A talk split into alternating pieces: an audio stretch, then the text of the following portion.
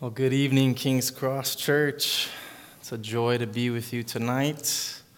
As somebody who is a part of the Pillar Network, I am really grateful for your leadership here, for your kingdom impact locally in Greensboro as a church, nationally as you guys partner with other like-minded churches, and then also globally as you support the Lord's work in the Balkans and in other parts of the world. I love this time of prayer, how you guys are really putting forth God's laborers out there who are trying to share the gospel with people who are in unreached places. And so, yes, you have a God-glorifying reputation as a church, and so I'm just really honored to be with you all. Also grateful for the opportunity to share with you what the Lord has been calling our family towards, and to introduce you to a pretty obscure, small country that desperately needs the gospel. So I'll go ahead and ask here with a show of hands, is anybody in here familiar with Montenegro? Okay, you guys don't count. Okay, a couple, three, four hands. That's actually a very good ratio, because most people have no idea where in the world that is or what continent Montenegro is a part of. So this is good because I'll get you exposed to it today, and hopefully you can start praying for the lost there and for the Lord's work in that part of the world. I'll introduce my family real quick. We're the Nelsons. That's my wife, Heather, over there. We have three children. Mercy is 8 years old. She loves to read and is a fan of unicorns. David is 7 years old. He is good at math, and he is our Lego master builder of the family. And then Peter is 3 years old, potty training. We're getting there, y'all. He is just fun and funny and just an incredible cuddler. The truth is, we are just a family with a ton of quirks. That simply yet absolutely loves Jesus and feels called to serve the Lord in the Balkans. Our family goes to Redeemer Community Church in Fuquay-Varina, southern part of Raleigh, and part of the Pillar Network as well. And I've served there as a church planting resident for the last couple years. Although right now, we are ping-ponging all over the place. Making sure we say hello and goodbye to family and friends and supporting churches we love, because we are about to move to Montenegro in early August. So before I share a little bit about our ministry and a little bit more about ourselves, I'd like to dig into a few verses in Matthew 9:35-38. I've heard some of you reference that in some of your prayers, and I love it. But the reason I chose this passage a little bit is because it partly describes how I felt when I first visited the Balkan region, but then also hopefully this passage can be an encouragement to your own personal burden to reach the lost in your own community and in the specific environment that God has placed you in. So if you're there, you can read with me. Matthew 9:35-38 says this about our Lord. And Jesus went throughout all the cities and villages, teaching in their synagogues and proclaiming the gospel of the kingdom and healing every disease and every affliction. When he saw the crowds, he had compassion for them, because they were harassed and helpless, like sheep without a shepherd. Then he said to his disciples, "The harvest is plentiful, but the laborers are few. Therefore, pray earnestly to the Lord of the harvest to send out laborers into his harvest." Let me pray real quick. Father God, thank you, Lord, for the opportunity that we have to open your word and to witness what your Son has done when he walked this earth, what he has done on our behalf on the cross. so that as lost sheep we can belong to you, Lord, so that we can also be encouraged, Father, to make disciples of all nations. Father, I pray that your Spirit would speak to our hearts right now, Lord, that you would just use our experience and even this text to spur each other on, to give you glory, Lord, as we seek to teach people about the kingdom of God. And I pray these things in Jesus' name. Amen. So have you had the opportunity or privilege to go to an unreached country? I know that BT has had the privilege of serving in North Macedonia, which is a very unreached country near where we're headed. But if you're unfamiliar with missiological terms or the study of missions, that word unreached is a statistical term for a people group whose population has less than 2% of genuine believers or followers of Jesus. Well, part of my story is that when I was in college in 2004, I had the opportunity to go to Bosnia and Herzegovina to help a missionary family friend of ours who was serving out there. If you're unfamiliar with Bosnia, it's a country in the Balkans in Eastern Europe that used to be a part of communist Yugoslavia.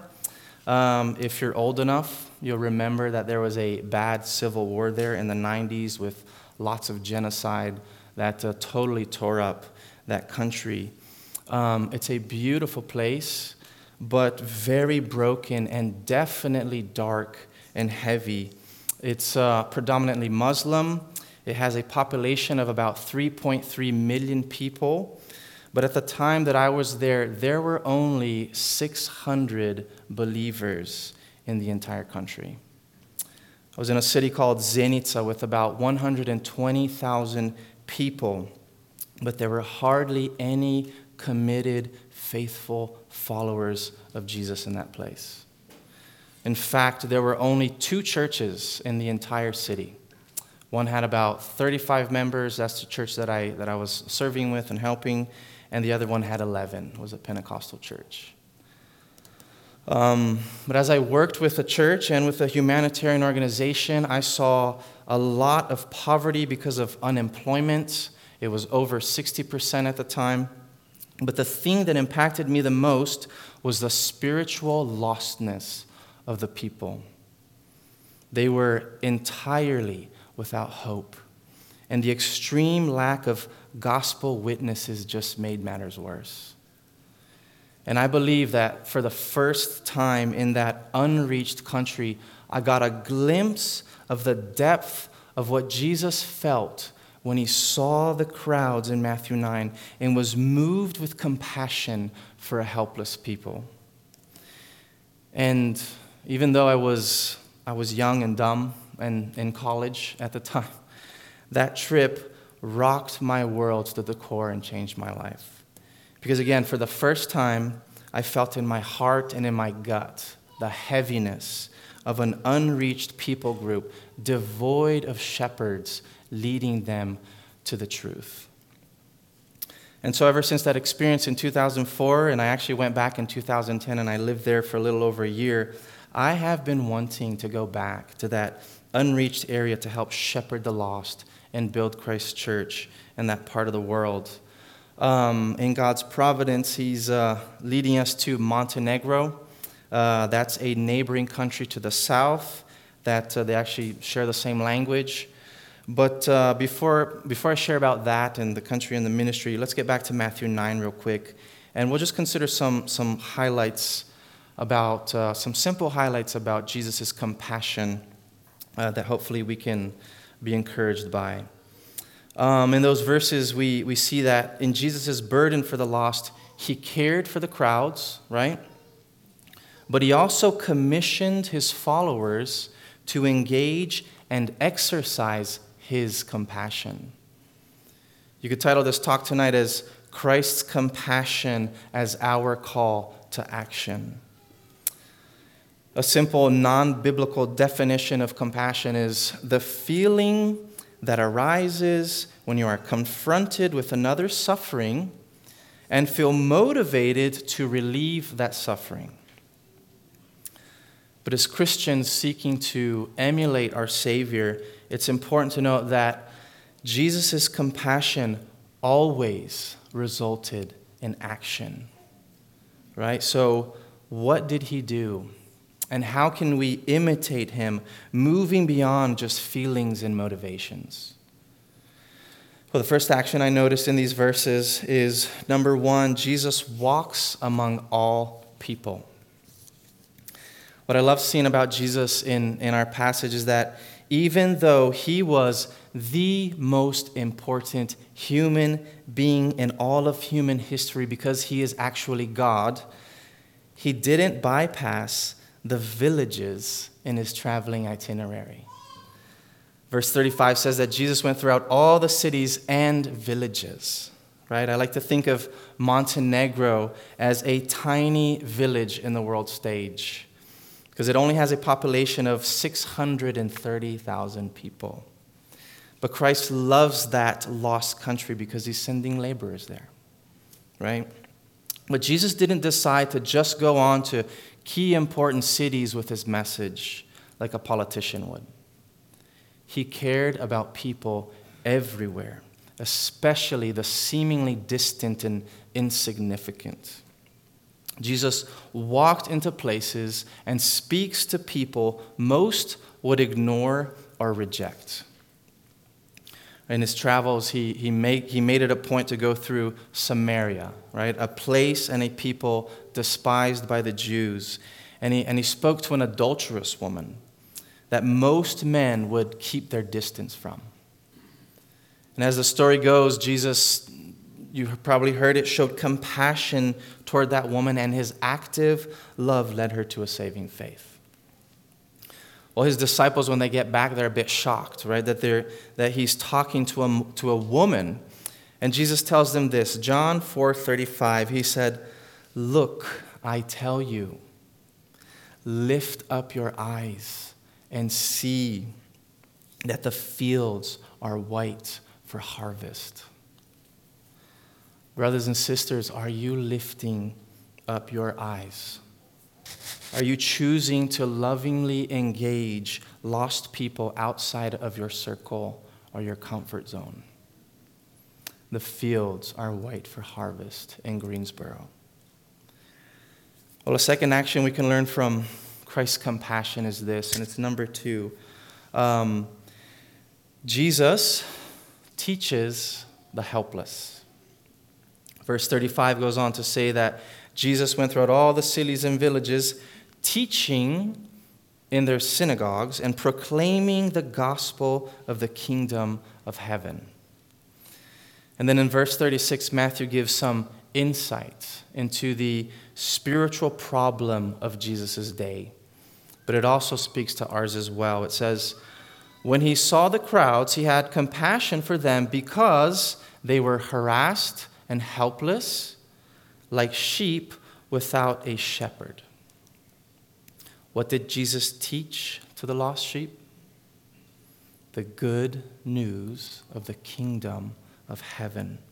It's essential that in our relationships with unbelievers that we teach them the gospel, right? To teach someone something means that the person receiving information either lacks knowledge of what is being taught, right, or they have a deficient understanding of it. I'm teaching Peter over here, my 3-year-old, the ABCs, right, with the help of Cocomelon. You guys, for you parents of young children, you know what I'm talking about. But why?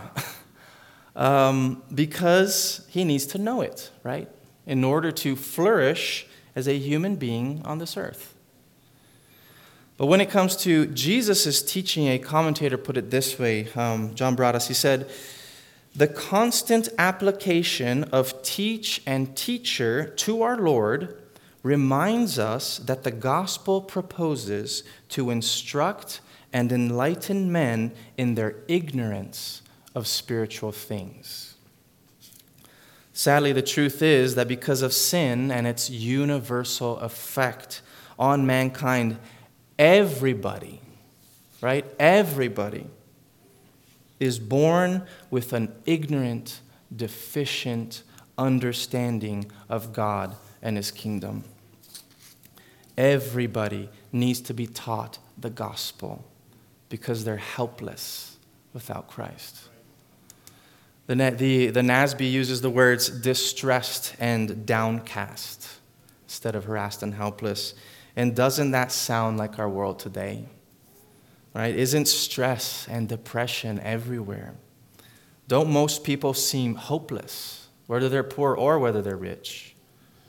Brothers and sisters, billions of people in our world today are spiritually ignorant without Christ. The unbelievers in our lives need us to exercise Christ-like compassion and teach them about the kingdom of God, or they will remain helpless. Right? There's so much more that could be expounded on from those verses, but I'll end quickly here with a third and last point that we can learn about Jesus' compassionate action, and it's this. Number three, Jesus commissions his followers to care for the crowds. Look at verses 37 and 38. Then he said to his disciples, "The harvest is plentiful, but the laborers are few. Therefore, pray earnestly to the Lord of the harvest to send out laborers into his harvest." The harvest here stands for the millions of unbelievers who can receive salvation through faith in Christ, but will perish like unharvested wheat unless laborers are sent out with the gospel to gather God's harvest. My wife is not going to like this illustration, but our family does not have a green thumb. We've tried planting seeds in little cups for projects for our children, and we've even tried the full-on backyard cube system garden with the best soil and nutrients mix. And I hate to say it, but about 95% of our gardening efforts went to waste. No joke. Our plants shriveled up for lack of water or too much sun, and some of our produce straight up rotted on the vine. But I think the truth is, we were just too busy to care for a garden. Now we can chuckle about a few unpicked rotten tomatoes, and that's okay, but brothers and sisters, let's be serious about the harvest of people that are perishing in unreached places because of a lack of gospel laborers.